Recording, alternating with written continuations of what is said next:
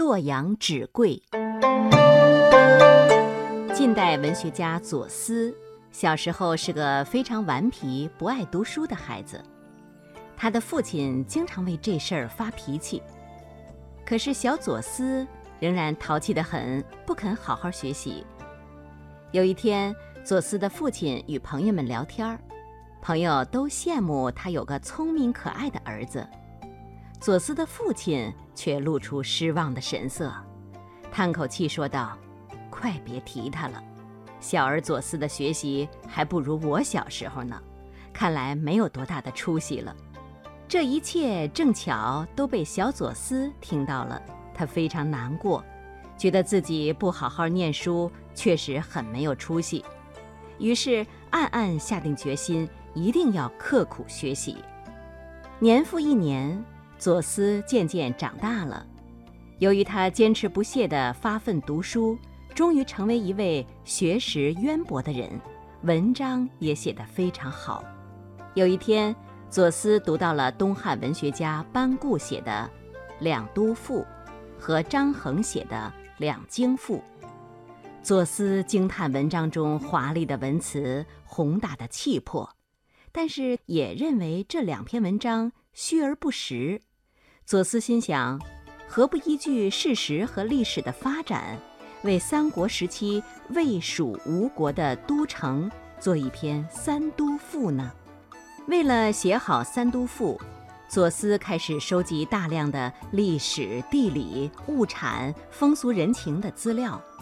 收集好后，他潜心研究，精心撰写，废寝忘食，用了整整十年。凝结着左思甘苦心血的《三都赋》，终于写成了。可是，当左思把自己的文章交给别人看时，却受到了大家的讥讽。当时，著名的文学家陆机也曾有过写《三都赋》的念头。当他听说名不见经传的左思写了《三都赋》，就挖苦左思不知天高地厚，竟想超过班固、张衡。太自不量力了。其他文人听到文学大家陆机如此评论《三都赋》，都根本不予细看，就把左思的《三都赋》说得一无是处。左思不甘心自己的心血遭到埋没，找到了著名文学家张华。张华先是逐句阅读了《三都赋》，然后仔细询问了左思的创作动机和经过。当他再来仔细体察剧中的含义和韵味时，不由得为这篇文赋深深感动了。在张华的极力推荐下，当时的文学家黄甫谧也仔细品读了《三都赋》。黄甫谧不仅高度评价了左思的文章，还欣然提笔为他写了序言。在名人作序推荐下，《三都赋》很快。风靡了京都，懂得文学的人无一不对他大加称赞，甚至连以前讥笑左思的陆机听说后，也细细阅读，自愧不如。《三都赋》受到大家的好评，由于当时还没有发明印刷术，人们只能争相超越，可抄写的人太多，纸张供不应求，一时间洛阳全城的纸价大幅上涨。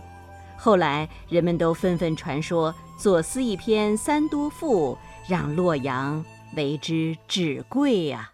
正是这个让洛阳城的纸当时脱销的左思，在写《三都赋》的过程当中呢，经历了很多曲折，但是最终还是得到了人们的重视和认可。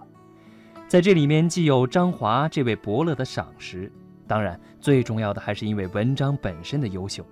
因为真正好的东西才是能够经受住时间检验的嘛。